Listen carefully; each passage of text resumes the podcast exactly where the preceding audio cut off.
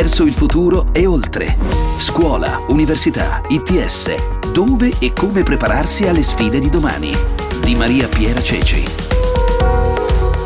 Avete presente le aule con gli studenti spesso seduti per terra perché non c'è posto per tutti? Avete presente quegli open day in cui le università ti fanno fare un giro per visitare i laboratori, l'aula magna e quelle discussioni delle tesi bellissime con i genitori che piangono, i ragazzi, spesso anche i professori emozionati e raggianti? Bene, dimenticate tutto questo. Quest'anno l'università è tutta un'altra cosa. Le lezioni si fanno a distanza, attraverso un computer, gli open day attraverso le visite virtuali attuali le discussioni delle tesi si fanno dal divano di casa, con i genitori che possono piangere lo stesso ma nel tinello. L'università ai tempi del coronavirus. Come la scuola non si ferma, e l'abbiamo raccontato nei podcast di marzo che ritrovate tutti sul sito di Radio 24, anche l'università non si ferma. E allora ci faremo questo mese un giro fra gli Atenei per capire cosa sta funzionando e cosa no, perché gli studenti raccontano che qualche problemino naturalmente c'è e come. Un'università che nell'emergenza ha saputo e dovuto reinventarsi e lo sta facendo piuttosto bene. 64.000 gli insegnamenti attivati, l'80% dei degli studenti sta partecipando alle lezioni virtuali, più di quelli che di solito si presentano nelle aule fisiche. E allora cominciamo a tracciare un bilancio con Ferruccio Resta, rettore del Politecnico di Milano e presidente della conferenza dei rettori. Direi che a un mese di distanza, quindi eh, dall'inizio del coronavirus, del contagio, abbiamo il 96% degli insegnamenti ormai erogati a modalità distanza naturalmente con modalità differenti, chi in streaming, chi registrando e mettendo a disposizione, chi eh, caricando delle lezioni, quindi diverse metodologie, diverse piattaforme, ma eh, oltre 1.300.000 studenti possono oggi poter dire che il semestre in termini di lezione eh, è fruibile con modalità a distanza. Chiaramente c'erano università che avevano nel proprio DNA già una, eh, erano più pronte a fare questo trasferimento in uh, modalità a distanza. Ci sono università che sono partite leggermente dopo, anche perché ricordiamoci però che anche la il contagio è avvenuto in modo molto differenziato in Italia, si sono partite con tre regioni, Lombardia, Emilia e Veneto, per poi diffondersi su tutto il territorio. Lei è uno di quelli che non si è fatto trovare sicuramente impreparato, il Politecnico è partito immediatamente, praticamente con tutti i corsi, dico bene? Sì, noi abbiamo eh, naturalmente quando abbiamo visto la situazione che si creava a Codogno, Codogno dista poche decine di chilometri, molti studenti dei nostri vengono dalle zone piacentine, cremonesi, abbiamo una sede Piacenza e una sede Cremona, quindi è evidente che è stata una ferita immediata. Eh, il lunedì, lunedì 23 febbraio, quando i contagi si figuri che erano soltanto 450, abbiamo deciso di andare a didattica a distanza su tutto il semestre, quindi in una maniera un pochino mh, violenta, ma ipotizzavamo già che ci fossero poi pian pianino delle richieste di contenimento. Abbiamo 6.000 studenti internazionali che quindi stanno rientrando, sono rientrati in parte nelle loro nazioni che quindi devono continuare a erogare, a, a usufruire della, della, didattica e abbiamo tantissimi fuori sede, però è una fotografia che ormai è descrittiva di tutte le realtà universitarie in Italia, eh, perché ormai la situazione è diventata un po' nazionale. Ci sono dei corsi nei quali è un po' più difficile utilizzare la didattica a distanza e altri corsi invece che magari si prestano meglio? Sicuramente il laboratorio in tutte le sue forme è sicuramente più penalizzato, che sia un laboratorio fisico di una materia, di una materia tipo STEM, che sia un laboratorio di urbanistica piuttosto che un laboratorio di architettura. Dove c'è quindi una fase più progettuale c'è sicuramente maggiore difficoltà. Alcune cose si riescono a fare su queste piattaforme, per cui il progetto viene caricato, si creano delle sottoclassi virtuali in cui di fatto il docente passa da una classe all'altra per permettere il, la valutazione dell'elaborato.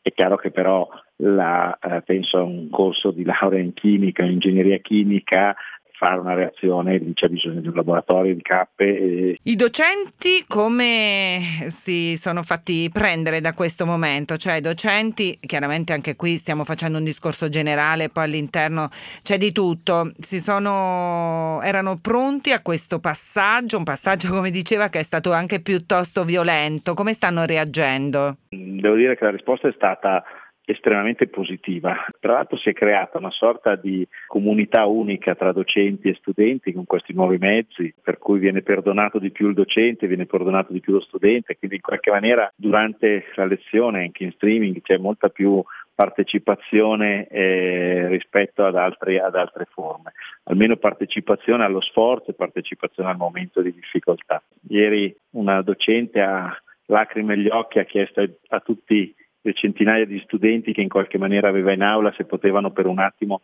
accendere le telecamere perché spesso sono spente per evitare il consumo della banda perché aveva voglia e bisogno di vedere le loro facce. Quindi questa è un po' la descrizione anche da parte dei docenti che sono commossi, sono provati perché naturalmente poi si arriva a casa e si contano i morti, però la volontà è stata incredibile, non ci, sarebbe, non ci sarebbe riusciti. Faccio dire una cosa, il personale tecnico amministrativo dell'università è stato incredibile perché naturalmente questo ha bisogno di sistemi informativi, di reti, di software, di fare formazione ai docenti, di costruire le classi virtuali. Ecco, il personale tecnico amministrativo stato, eh, ha lavorato giorno e notte eh, in telelavoro per rendere tutto questo possibile. I ragazzi è vero che partecipano di più e sono più presenti rispetto a quando sono chiamati a partecipare in un'aula fisica?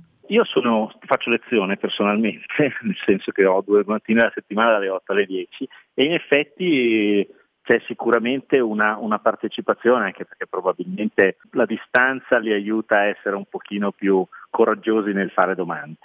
Sono certo che è una buona didattica questa, mai potrà superare quello che è il valore dell'aula. Ecco. Eh, sicuramente lascerà molta, una bella eredità, quella di certe cose si possono fare bene a distanza e questo permetterà di liberare spazio e tempo nei nostri insegnamenti per avere poi più spazio e più tempo di aula per lasciare più la parte progettuale di un pensiero critico, di leadership, di costruzione della conoscenza più che di trasferimento della conoscenza, perché il valore sociale, il valore culturale, il valore di aggregazione che in qualche maniera l'aula fisica ha, ecco questa sicuramente si perde. Per questa emergenza va bene così, dall'anno prossimo credo che avremo un'eredità importante di cogliere le cose buone che ci ha insegnato la didattica a distanza e soprattutto rivalorizzare in maniera ancora di più la relazione personale, che però sarà un messaggio che non, so, non, sarà soltanto all'interno dell'università, ma in tutti noi, credo. L'università non sarà più quella di prima, anche quando si tornerà all'aula fisica, anche quando si tornerà, insomma,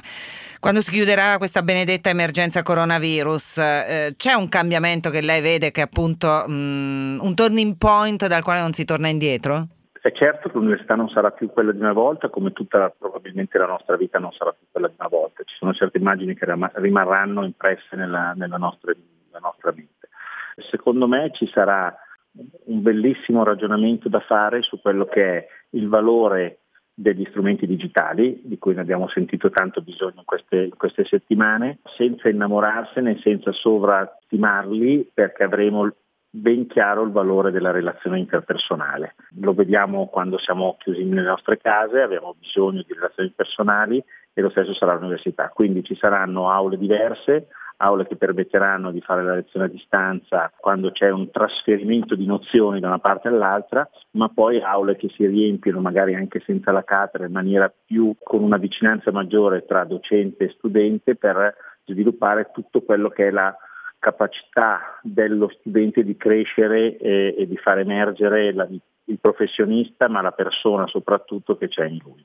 Potrà influire in minima parte questa emergenza e quindi questo esperimento di massa eh, di didattica online di MOOC all'università sui test d'ingresso e sul numero chiuso, sul dibattito sempre verde su questi temi? Il, io non credo che certi insegnamenti siano trasferibili completamente in modalità a distanza. Ogni tipologia di insegnamento, che siano scienze sociali, scienze umanistiche scienze, diciamo, o l'area più scientifica, potranno portare certe parti del loro insegnamento in modalità a distanza, proprio per portare in aula la parte invece più progettuale, più di crescita della competenza e della conoscenza, piuttosto che di trasferimento semplicemente della nozione per, per spiegarmi, posso dedicare qualche ora in meno all'aula perché la didattica a distanza mi permette di trasferire dei contenuti e lì applicare dei casi reali, che possono essere dei casi reali su scienze giuridiche o dei casi reali su scienze ingegneristiche.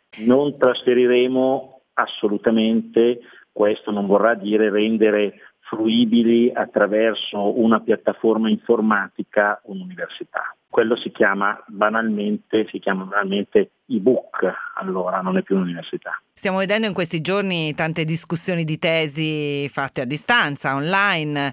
Gli esami sono partiti anche questi con modalità a distanza. Problema invece maggiore sugli esami scritti, mi sembra di capire, no? Eh, giustamente. Sì, direi che sugli esami orali e sulle tesi e sulle discussioni di tesi siamo abbastanza confidenti. Una piccola parentesi sulle tesi, è chiaro che ci mancano le feste con le famiglie eh, nel senso che spesso la, la, la, tesi finale, la laurea, è il coronamento di un percorso eh, faticoso fatto da, dai ragazzi e dalle ragazze, dagli studenti e dalle studentesse, però è anche un po' il momento in cui la famiglia ha fatto dei grossi sacrifici per portare suo figlio o sua figlia in quella posizione, quindi eh, bisognerà un po' recuperare questo momento di presentazione dell'università alla famiglia lo faremo. Sì, non è la stessa cosa piangere dal divano di casa, insomma, per una mamma e un papà. no, esattamente. Però sono sicuro che le università recupereranno appena possibile anche con le loro famiglie. Sugli esami scritti esiste effettivamente una criticità. Quello che stiamo studiando, ci sono dei gruppi di lavoro che stanno dedicandosi e che si può dire già da adesso è che non esiste un'unica formula magica, anzi dovremmo dare più soluzioni possibili ai docenti perché ogni disciplina potrebbe avere diverse modalità con cui farlo. È chiaro che ci si può trasferire l'esame scritto da, da scritto orale a un colloquio, si possono fare degli esami scritti in forma di quelli che vengono chiamati open book, cioè dando delle sorte di piccole tesine da svolgere anche usando completamente la letteratura a disposizione. Ci sono dei sistemi che attraverso delle webcam eh, riescono a eh, monitorare eh, lo studente e la studentessa mentre svolge il compito e quindi si può fare anche una, eh, un presidio a distanza. Ci sono anche dei software dedicati che permettono attraverso il controllo della telecamera e dei software di, di intelligenza artificiale di registrare quello che viene fatto e poi di identificare in maniera automatica certi comportamenti non consoni sono diverse modalità, io credo che in qualche, in qualche giorno, forse massimo una settimana, eh, le prime università cominceranno a svolgere esami scritti, inizialmente per piccoli numeri, ma poi saremo in grado di farlo anche per grandi numeri.